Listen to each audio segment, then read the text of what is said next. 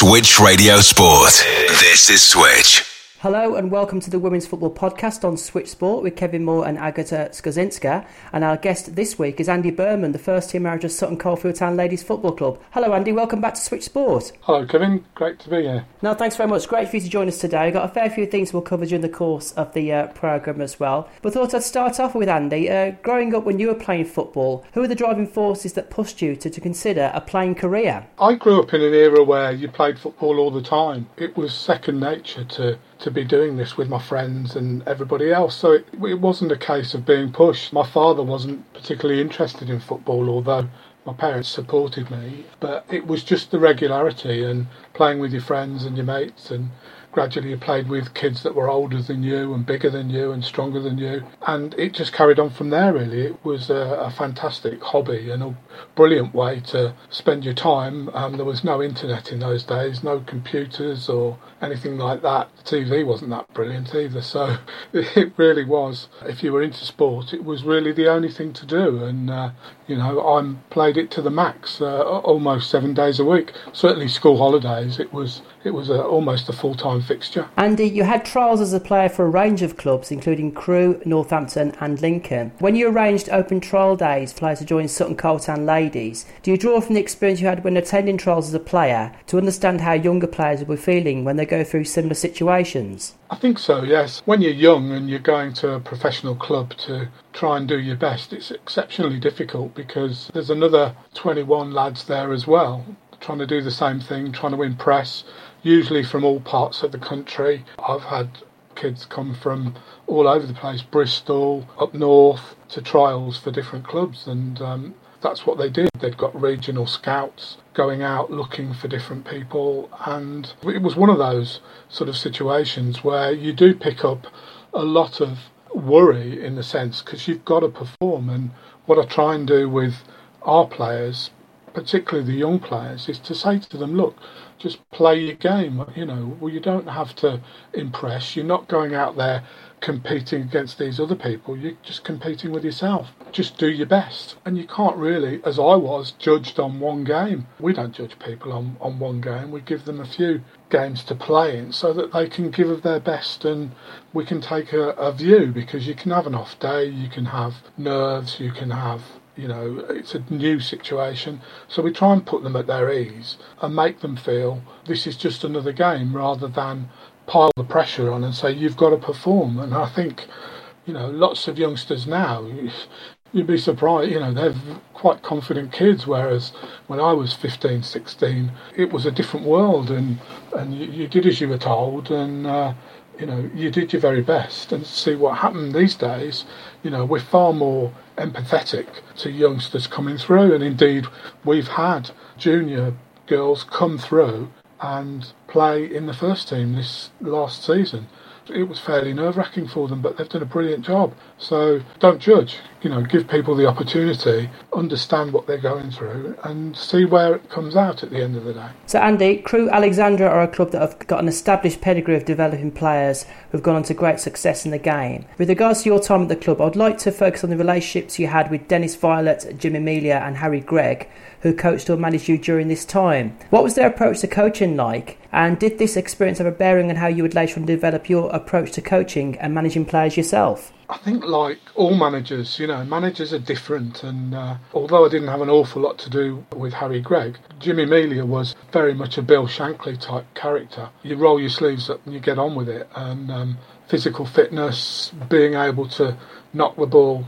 60, 70 yards, you know, that was important. A very much a motivational, gritty environment in which to, to train. Dennis Viollet was a fantastic guy. He was a footballer, you know, he believed in passing the ball, moving as a team, keeping possession, and all these sorts of things. And what I would call a classic footballer. His approach was very, very different. Arm around the player, come on, let's get this sorted, let's do it this way, let's try it that way. Very much a player's player, managed in that light. I think what you gain from that is okay, what were the good bits? What were the not so good bits? And it's very, very interesting. All the teams I've managed or coached always insisted that they play football. You know, I'm very anti Route 1 unless you're in trouble. And I think this has stuck with me all my life, really. You play football and you pass the ball and you move and you keep it and so on all the way till getting a shot away. So that's what it taught me. And I love to see teams playing that way. Uh, I appreciate there were other parts to the game. I don't happen to be from that school, to be fair, but these guys certainly had an influence on me and made me decide how I would like to be and carried on that way. So it was, you know, it sticks with you, believe it or not. You know, you've got to plug on the experience of these guys. You know, ex Man United, ex Liverpool, ex Northern Ireland goalkeeper, Man United. You know, these are people that were giants of the game in their era and have a lot of had a lot of knowledge to pass on, but also a lot of experience, which which is something that you tap into as a as a young boy, you know, a young lad, and uh, it sticks with you, no doubt. Andy, during their playing careers, Dennis Viollet, Jim Melia, and Harry Gregg all played during a pivotal time in the English game, with Jimmy playing for Liverpool under Bill Shankly, as you've just alluded to there, while Dennis and Harry played for Manchester United and Matt Busby as part of the Busby Babes. Did they share with you and other players while at Crewe stories or their experiences from this time when they were playing football for Liverpool and accordingly? To be honest, they're highly modest people. You might find surprising, but they didn't talk a lot about their previous history. They were very much for the moment and for the environment that they were in, but they weren't the sort of people that sat down and told you stories of Oh, when I did this 20 years ago and when I did this and this happened. They were very much for the moment, you know, this is how I'd like it done, this is how we're going to train, this is, you know, it was very much we want to improve you, we want to improve everybody, and we want the team to do well. So, no, they weren't storytellers and their experiences were how they were and how they came over as individuals on the training pitch and and in matches, you know, the overwhelming memory that I've got, they passed on the experience live during a training session or a game rather than sat down and lamented about it over, you know, weeks and weeks of being there. So very modest people and you know, very informative, but in a practical way. Andy, during your late teens, sadly you sustained two injuries when you were playing at Crewe, in which you were out for a significant period of time, and while undergoing trials at Northampton and Lincoln, and you were out playing again for another year. But these injuries contributed to having to stop playing altogether. Now, was it during this time that you actually started thinking about a different role and career path in football? I think as a youngster, very difficult when a consultant says to you, when all this is healed up, you've probably got 12 months at best after these two injuries have fully healed. So one had healed and then I got done with another one. But um, it does make you stop and think. And as a youngster, all you want to do is play, and that's the main thing, really. But I do think that it does make you think. At that time, I wanted to hope of hope to try and get back into it. It wasn't to be. So I thought, right, okay, I've got to do something in relation to, to coaching or coaching badges. I know we'll come on to that a bit later, but that's where my head was at that time because I knew I was never going to get anywhere.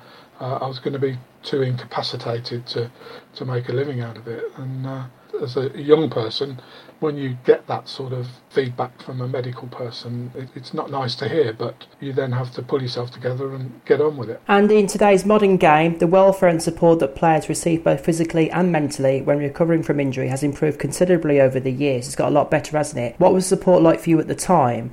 And do you use this experience as a means to ensure your players nowadays receive the best support possible when they are injured? It's absolutely crucial, and with all these therapy degrees, physiotherapy, rehab degrees. Now, you know, students are trained to a, a good high degree in terms of medical backup. In my day, you know, it just wasn't like that, you know, and I, I can remember, I'm not saying where it was, but I can remember with a, a, really, again, a bad ankle injury, and, and my ankle was out like a tennis ball. And the trainer had put oil on it and was treating it with an infrared lamp. Even the average 10 year old now knows that if you've got swelling of any kind, then you put an ice pack on it, you immobilise it, you keep it cold. This prolonged injuries and this prolonged recovery time, it was very frustrating, but you do as you're told because, you know, you're a, a professional club and, um, you know, it doesn't always go that way. And same with exercises and things like that. People would cringe if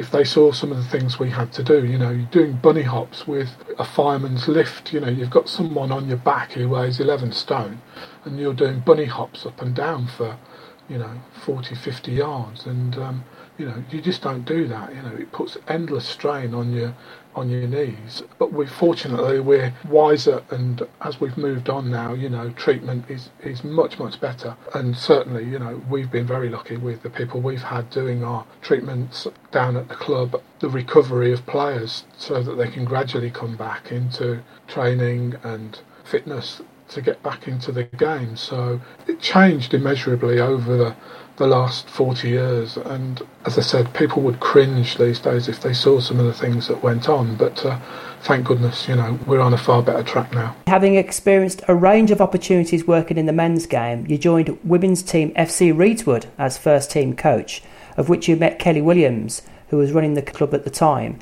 How did that meeting with Kelly actually come about? Interesting, really. Um, I'd got a new grandson and was unable to commit to any sort of Saturday football. And uh, I bumped into somebody at a petrol station. He suggested looking at women's football, which had never been on my radar. So I wrote to a few clubs and said, look, could I come and shadow your coach, your manager, to see what goes on and what happens? Because, you know, it was a million miles from any experience I'd had.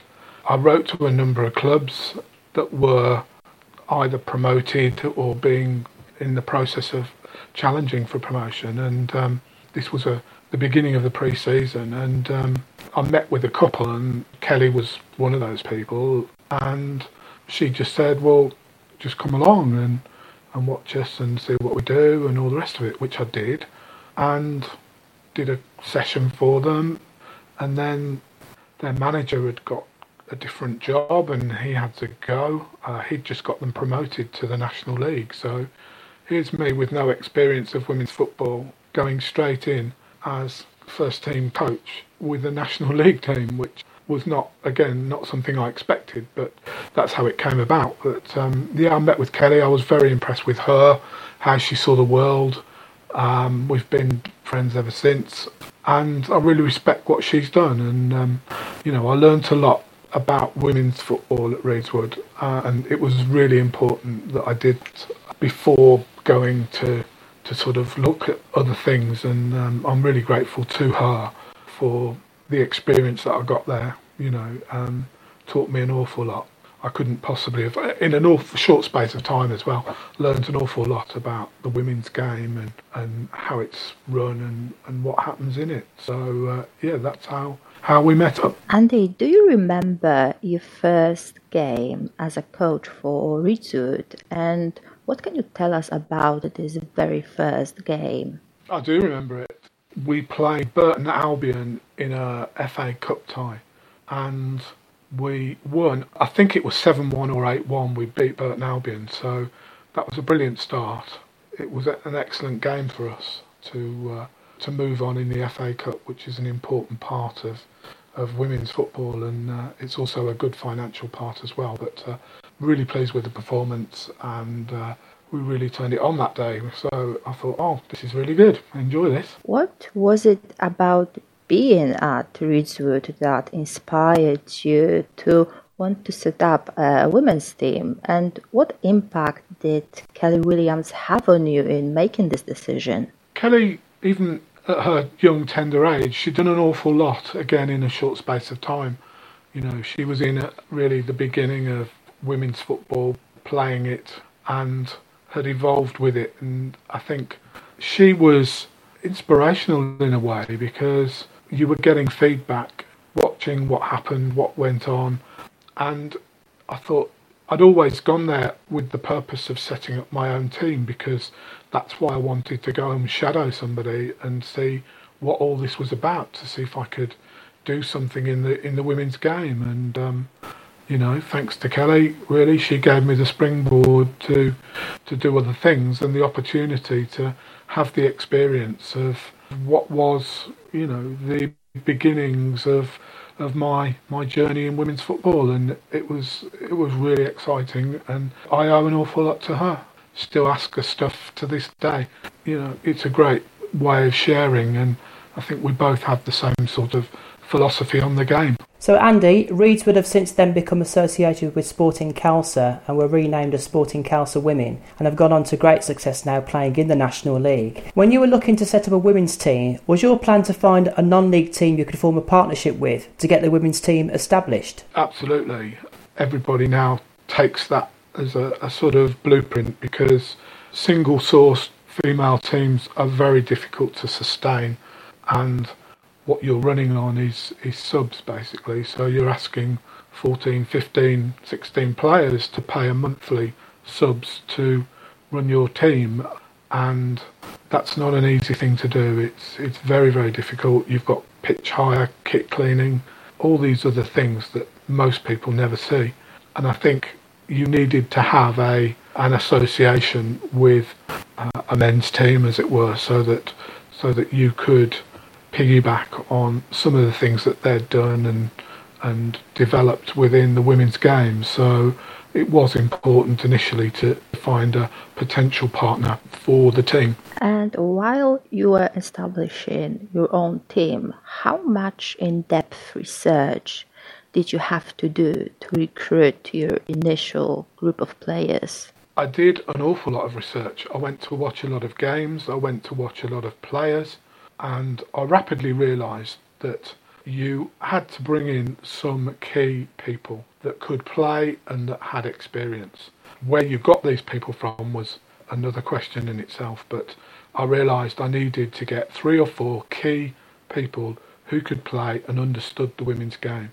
That's where I set out to do that.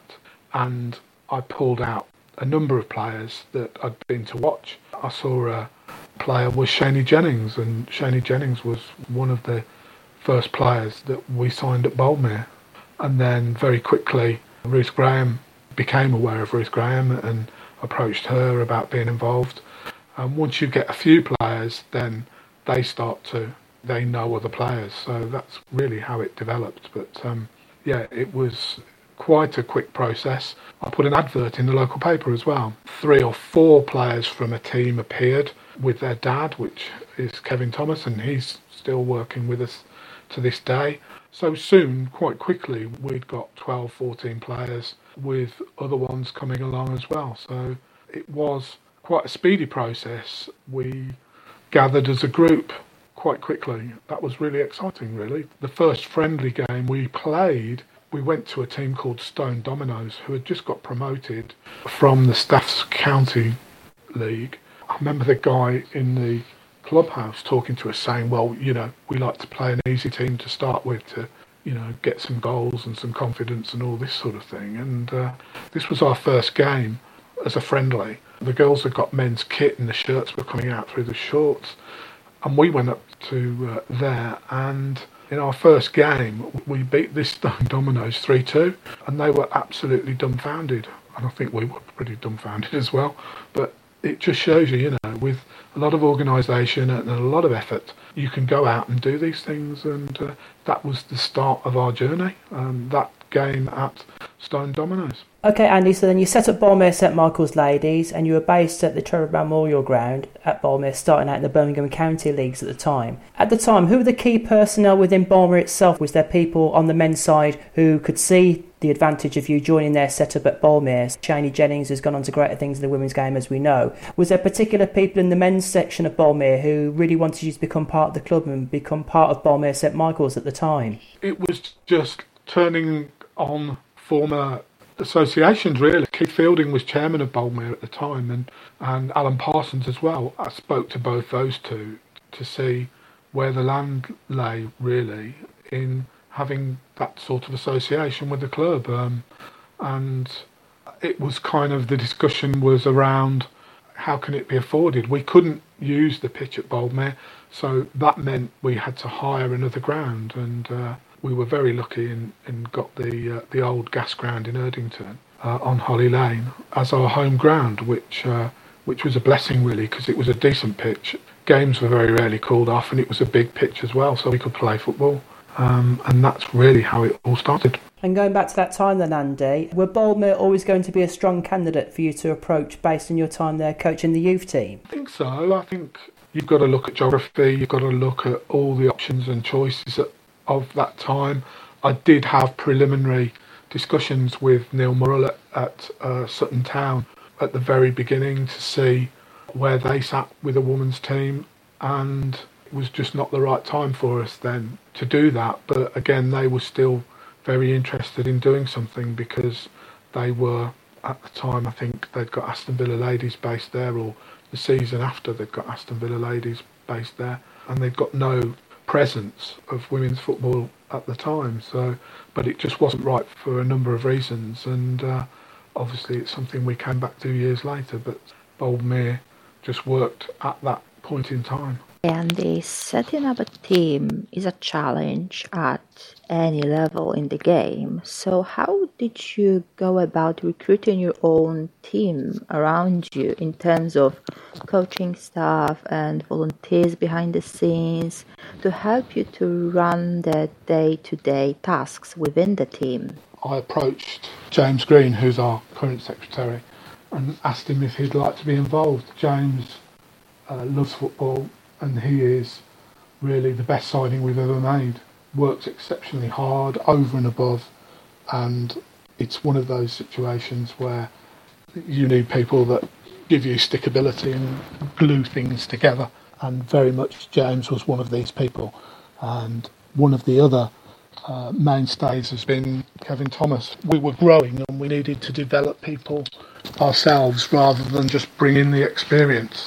So, Andy, at the time, with the possible exception of Aston Villa ladies, there wasn't many women's teams near you in and around North Birmingham or the Sutton Coldfield area, but plenty of non league teams. Was this a key factor in deciding the location of where you wanted to establish the club as a pathway for young girls to start their journey in the game with yourselves? It was one of the major considerations because Sutton Coldfield has a or and the surrounding area has a, a population of 100,000 people. And my logic was there must be uh, within that population a, a, number of female footballers. So, as well as the experienced ones that I went out to look for to be the mainstay, it was a good recruiting ground for younger players who had played junior football at some of the teams in and around the Sutton Coldfield area. And in the early days of Boldmere St Michael's ladies, success was achieved with league promotions and cup success by winning the League Cup against Rugby Town.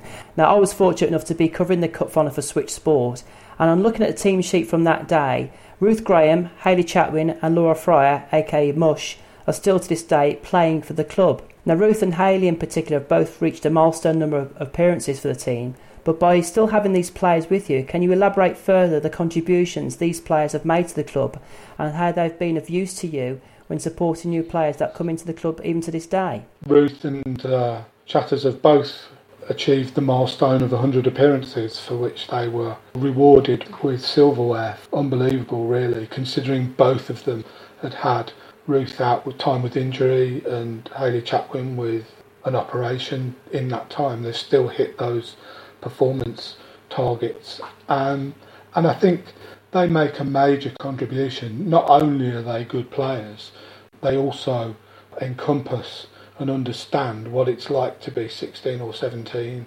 uh, and playing at this level of football. And they're a massive help. And Ruth is a really excellent defender, although she scored a lot of goals and has played up front. That's certainly declining now because obviously we're changing where we're playing and what we're doing. But uh, Ruth was in the early days, you know, Ruth was uh, knocking the ball in the in the net on a regular basis. Hayley Chatwin, again, you know, lovely girl, 90% frustration, 10% genius.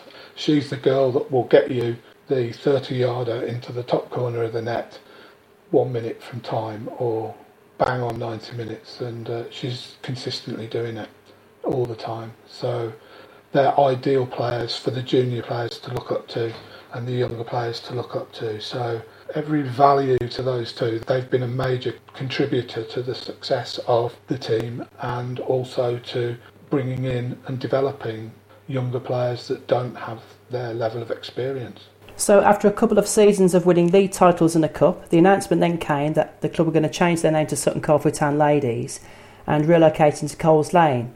Now, without going too much into the background reasons why, Andy, while in the past other teams who changed their name do so through a merger or through sponsorship and financial reasons, or to a certain extent, that's what happened with FC Reedswood, They had the opportunity to affiliate themselves with an established non league club to become that club's women's team. At the time, can you sum up why you felt you had to go for this quite dramatic turn of events? We registered the team as an independent team to begin with, so we weren't technically under the Boldmere umbrella, although we took their name. They were in the process of having a 3G pitch put down at some considerable cost with no FA funding. This was all done from within. And I think we had kind of reached the end of the line in terms of where we could go and what we could do. Um, money played a, a significant part in, in that, and there was a sort of general feeling that we weren't getting the level of support that we wanted, and um, that led us to have discussions elsewhere. For any club, regardless how long they have been in existence, going through a complete change of identity like you did can understandably polarise opinions. And I'd like to start by focusing on the reaction in the dressing room. As you know, it takes time and effort to recruit, train, and develop players.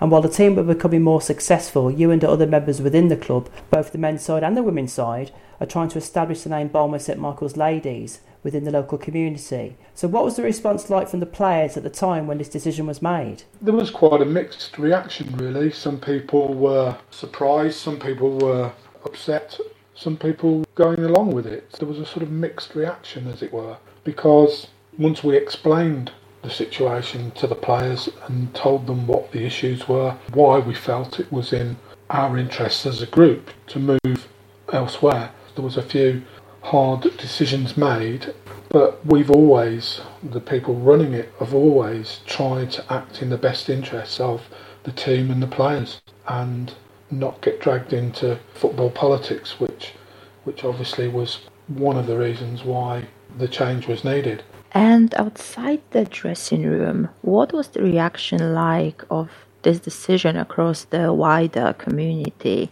and from the other managers, players, and colleagues that you knew in football? The reaction was, I think, one of surprise.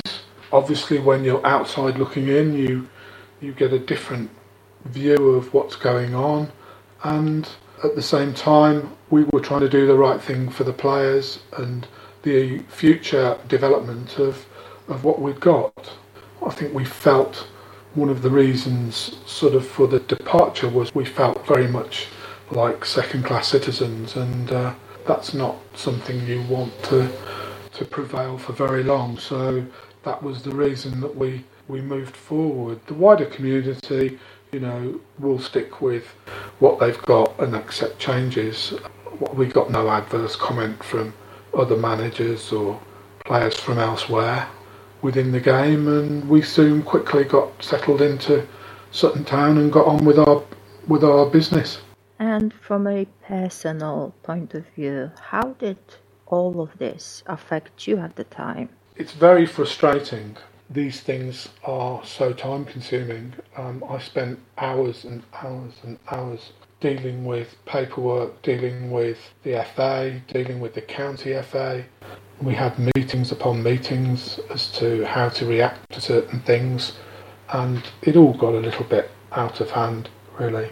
And at the end of the day, I'm glad it's in the past and we've moved on to a better home. It's one of those things. It's in the past. It's gone. It's forgotten now. It's it's three seasons ago, and we're just trying to move onwards and upwards. And as you said, going through this change would have involved all manner of paperwork to get this decision agreed by the FA. How did your club secretary that you've mentioned before, James Green, deal with the increased workload that this has created? I think it was a tremendous burden and an, an unnecessary burden because things were uncertain for so long, all the way through pre season, even up to a week or two before the season was to start, and it was all a little bit unnerving because nobody quite knew what was going to happen or whether where the latest challenge would come from or what would happen. James was working through all these things with us together, and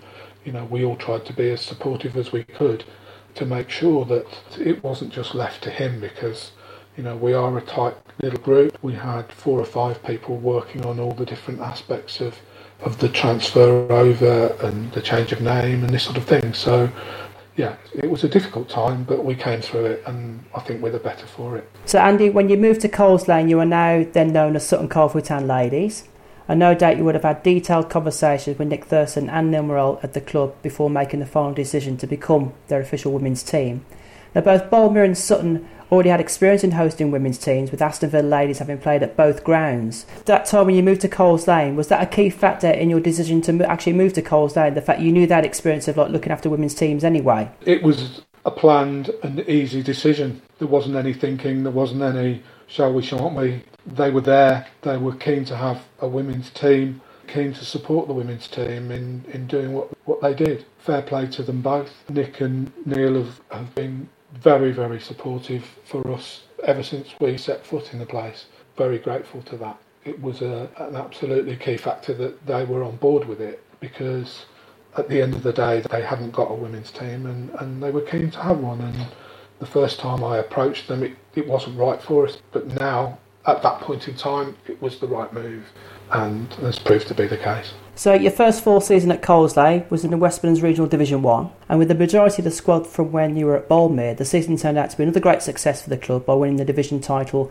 and the League Cup final against Leek Town with Hayley Chatwin grabbing the winner. Uh, the final took place at Stone Dominoes, and what I remember most vividly from that game, Mandy, was the early start with it being a 10 o'clock kick-off on a Sunday morning. But what was really impressive was the support you got from the club and the fans at the time, with the Sutton Ultras turning up with their musical instruments to add to the atmosphere. I remember actually standing next to Chris Webber when he was playing the drums throughout the course of the match as well. And it should be noted as well, the chairman, Nick Thurston, and other committee members, Alex Maloney, Neil Morrell was there as well, other members of the board and people, you know, from the committee side of the club, who also made the early effort on Sunday morning to attend the final and cheer you on to win the cup. Now, during the post-final celebrations back at Coles Lane, was it at that point that you thought that making the decision to move to Coles Lane was overall the right thing to do? It was massive support, and uh, despite that ridiculously early kick-off time on a Sunday morning, you know, people had turned out in their droves to come and support us, and a fantastic feeling of satisfaction knowing and feeling that we'd arrived and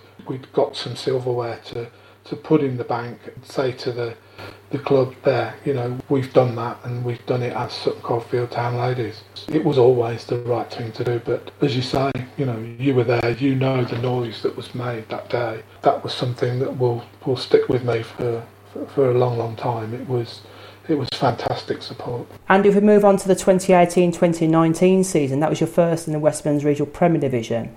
And it would be fair to say that up to this point, with the successive promotion and league record in terms of games you've been winning. This season would prove to be a much tougher test for you, the squad, the coaching staff, and yourself as a manager. The previous season in this division witnessed Bedworth United and Leafield Athletic fighting out for the title, of which Bedworth then won to gain promotion into the National League. So at the start of this campaign, Leafield would be considered one of the title favourites. During the summer, knowing the quality of the league you were going into, did you have to take stock and assess the strength and depth of your squad?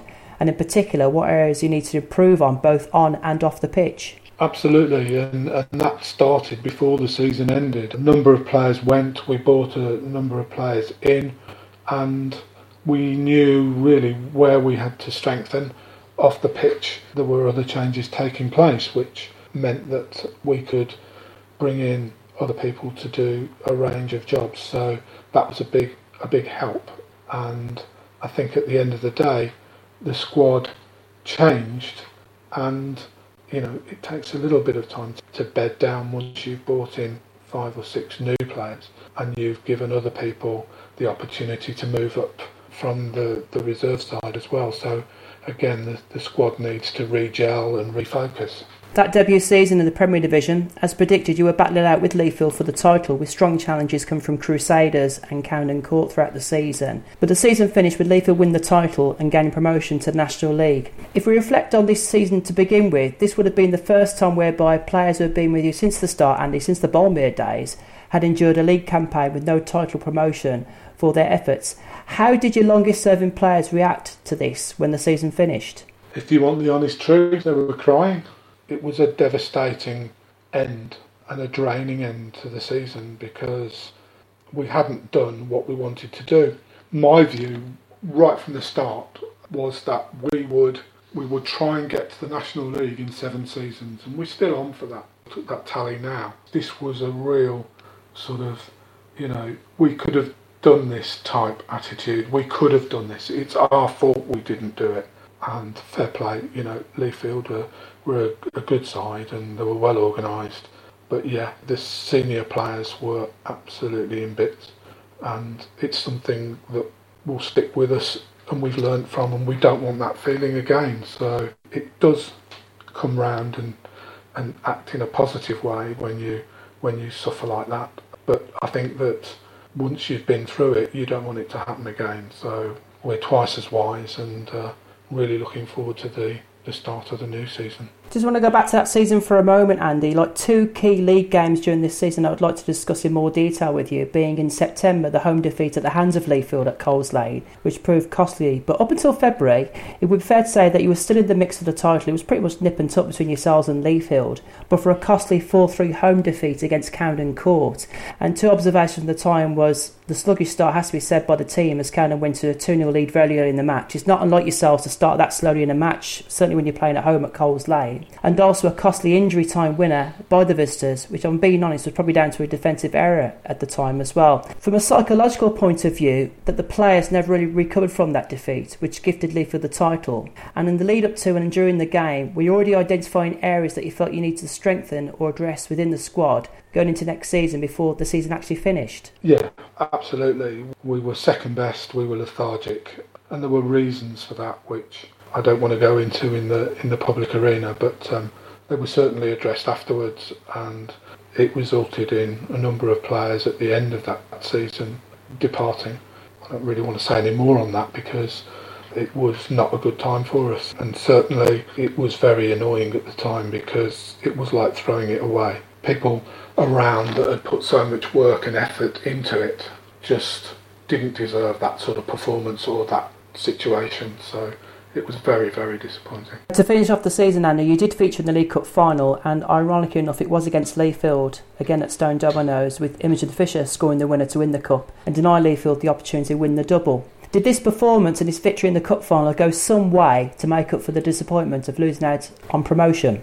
No, absolutely not. It was, yeah, it was nice to win the Cup, but you'd always trade that in for winning the league and promotion any day. So I think it wasn't a um, a good substitute. It was a piece of silverware, so we've got to be grateful for that. But at the end of the day, you you trade that in for, for promotion any time.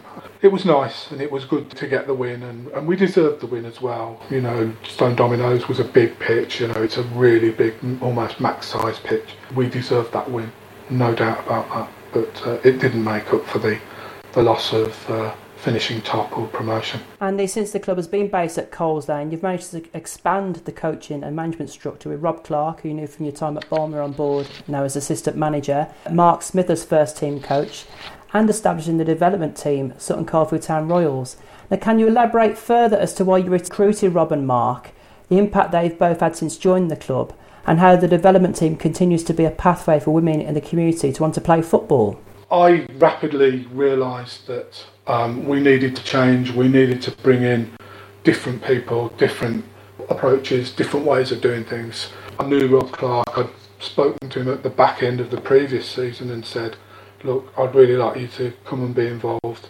Um, and fair play did come and come to some games and whatever else. So it was a good eye opener for him to be able to see how it worked and what went on. But that was an, an absolute essential move to bring in that level of support and understanding.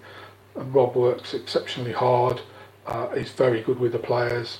As anyone who knows him, he's a million percent organised, on the case, and delivers. So it's very much he does what it says on the tin.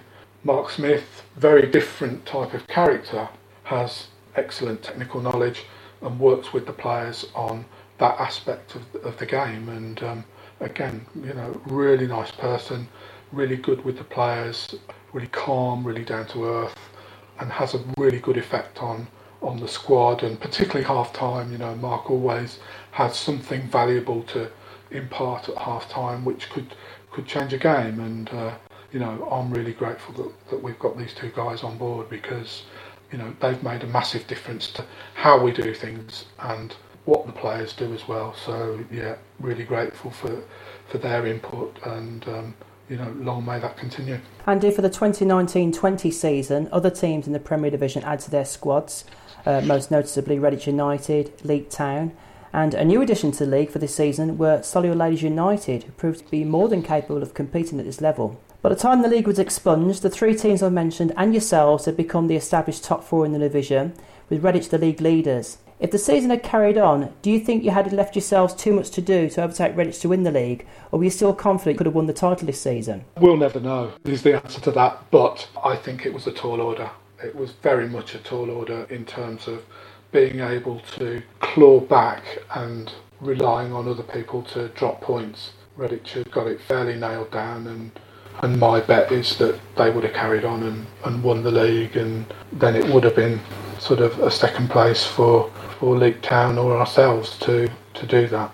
No, I don't think, in reality, I don't think we would have caught them up. We may have won all our games. We won our last nine games before the, the close down, but I think that uh, it's one one that uh, got away for them really because you know Redditch had got the points in the bag. I know they played more games, Leek also Leek had played a lot less games, but again, you know they'd only lost to us, so they were still in a good position. We dropped too many points too early on through our own means. I think it was too far away. A recent announcement from the club has confirmed the introduction of a reward scheme for players. Can you elaborate further on this? And is this a step towards eventually having the players signed up to paid contracts? The club wanted to recognise what the ladies have done and to offer some support in terms of moving up the, the football pyramid. There is a lot of change in football at the moment. You've got a number of clubs offering incentives and doing this sort of thing, and, and we felt that it would be good to introduce a reward scheme to recognise this and to support the players. So the practicality of it is that this will be a win bonus only. So this is not getting paid per se, just for turning up and whatever else. It is a bonus that will be paid to the players for winning league games. It's not for draws, it's not for losses, it's purely for winning league games. The part of bringing that in was to be able to attract higher level players to the club. I'm not wanting to to bring in 10 players. What I'm looking to do is to utilise that to be able to bring in three or four quality players that will make a difference to us next season. And that was part of the, the reason for bringing this in to recognise that we need to up our game and to be able to have a stamp that says, yeah, you know, we're going to reward you, but you've got to perform to do it. And uh, I don't think that's unreasonable. And rather than just pay out money for the sake of it, but it's been recognised by the club, and obviously, you know, the players are are pleased. But again, it will mean more competition. It will mean competitive places for people within the team. It will stimulate interest. It will also put a target on our backs because, you know, we've already got this to some extent, but you know, they always want to beat the team that's that's getting financial rewards, and uh, that's understandable. But um, we live within our means. We don't do rash things. We offer a lot. We offer good training, good medical resources, um, a minibus to away games. The players don't pay subs. So, you know, it's a good package. And um, if it helps us get who we want and what we want, to get out of this league and move into the National League, then all well and good. So, Andy, while you didn't gain a promotion this season, other successes included reaching the semi final of the County Cup and reaching the third preliminary round of the FA Cup. Now, did these achievements contribute towards the supporting the club's decision to introduce a reward scheme for the players? It didn't do any harm. Obviously, they're good achievements for a club at our level, but we were talking about this way prior to Christmas and having discussions on a regular basis running up to the, the close down really because of the virus. I think the club are supportive of what we do. Coincidentally, those two games obviously gave us a bit of a profile and, and were a good achievement. But I think broadly the club felt that this would be a, a good opportunity to put in this scheme and be in a position to make those attractions to other players, make us attractive, get people in, and also be in a situation where you know the men and the women can be can be treated in a in a similar way. Looking ahead over the next three years, is the target to be an established team in the National League? Absolutely. From day one, that's been my aim to get the team into the National League. It would happen in a indirect sort of way. I very much believe that that you spend all your time preparing for the next stage, and that's what we're trying to do at this moment in time. We're trying to bring in players that can play at National League level, that will still be with us if and when we get into the National League. Our target, you know, I'd pull it even further down than that. You know, we want this promotion next season, and certainly within two seasons, we've got to get into that league. So we will work as hard as we can to make sure we achieve that objective. Andy, for Sutton Coldfield Town ladies to progress beyond the National League and to reach the Championship, for example, you know, higher in the pyramid, do you think that would largely depend on the success of the men's side of the club and how far they can go in the non-league pyramid themselves? That's true because obviously the higher up they go, the bigger their rewards, the bigger the crowds, the more interest is stimulated in the club rather than the men's or the ladies' team. It brings people to the ground. So it does make a bit of a difference, but we have to uh, plough our own, our own furrow in this and make sure that we do what we can do. The men's success will come or not, but at the same time, you know, we have to be able to be in a position to do the best we can with the resources that we have. Interestingly, when we first came over to Sutton Town, the chairman said to me, he said, wouldn't it be lovely one day to for a Sutton ladies team to host Aston Villa ladies at Coles Lane in a league game? That was not an overly flippant remark because it'd be an interesting prospect, wouldn't it? You know, and let's hope one day we, we reach those dizzy heights. But at the moment, we have to be realistic. We cut our cloth accordingly, and we'll do the very best we can and and get the most out of the resources that we have. Andy, you were speaking about the insane amount of work you were put in to establish a new team, browsing for new players. If you could name just one trait a footballer should have, what would it be? Lots of things, really, but I would have to say that determination is, is a really important thing. You can have all the ability in the world, but if you don't apply it and you're not determined, you just won't get anywhere. Similarly, in other situations, if you lack that push, that determination to achieve, to do something, to do it to the best of your ability, then, you know, I was not a fantastic footballer. I did my job. I was big, strong, quick, and I could kick the ball 60 yards. And in the 1970s, that's what fullbacks did. There was no overlapping. You were very rarely allowed over the halfway line. But things have changed for the better. I think that if you are determined and you have the right mentality, uh, you can achieve anything you want. And, and I say to the young kids that come along, you know, you can be whatever you want to be. It's up to you. You may not realise that now, but you can be exactly what you want to be. It's down to you. We'll help you along the way, but we'll do as much as we possibly can to make your dreams come true as well. And regarding your philosophy on football, you've said that the team is a puzzle that the coach has to piece together, but people doing sport as professionals, they are, as you said, determined, competitive, and they're extremely confident. How do you piece strong personalities together to work as a team? You need characters, and my belief is you don't pick the best 11 players, you pick the best combination of 11 players. Going back a long, long time, the England World Cup side were not the best 11 footballers that England had at the time. They were the best 11 combination that Alf Ramsey put together to win that trophy. There were other very gifted players that didn't get on in that game, didn't get selected, and it just proves that you know if you do have that determination, you do have that balance of people and personalities, you can achieve an awful lot. That's what I try and do and, and fit jigsaw puzzle together so that all the pieces nicely drop into place. Wouldn't that be a wonderful thing? But uh, I really, I love the game. I love to play, have the game played as it should be played. But you do, as a player, you do need you need that determination to succeed.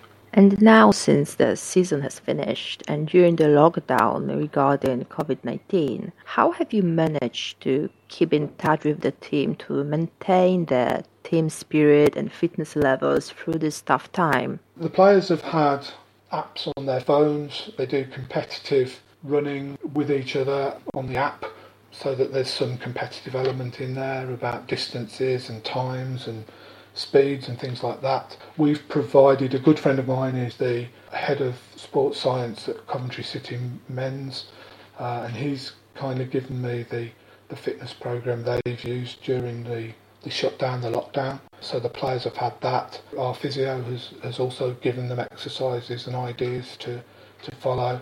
And more recently, in the last two weeks, Rob Clark been doing one-to-one sessions with the players on the pitch so they've all started to come back, but albeit on a on a one-to-one and socially distanced basis. So they're all itching to get back now, and with the news of the new setup and what we're going to do and how it's going to work, then it all bodes bodes well, and we now have to convert that and make it happen for the season. So they're going to be well prepared, and I don't think we'll have to to work them that hard when pre-season starts because a lot of them will be very fit to start with.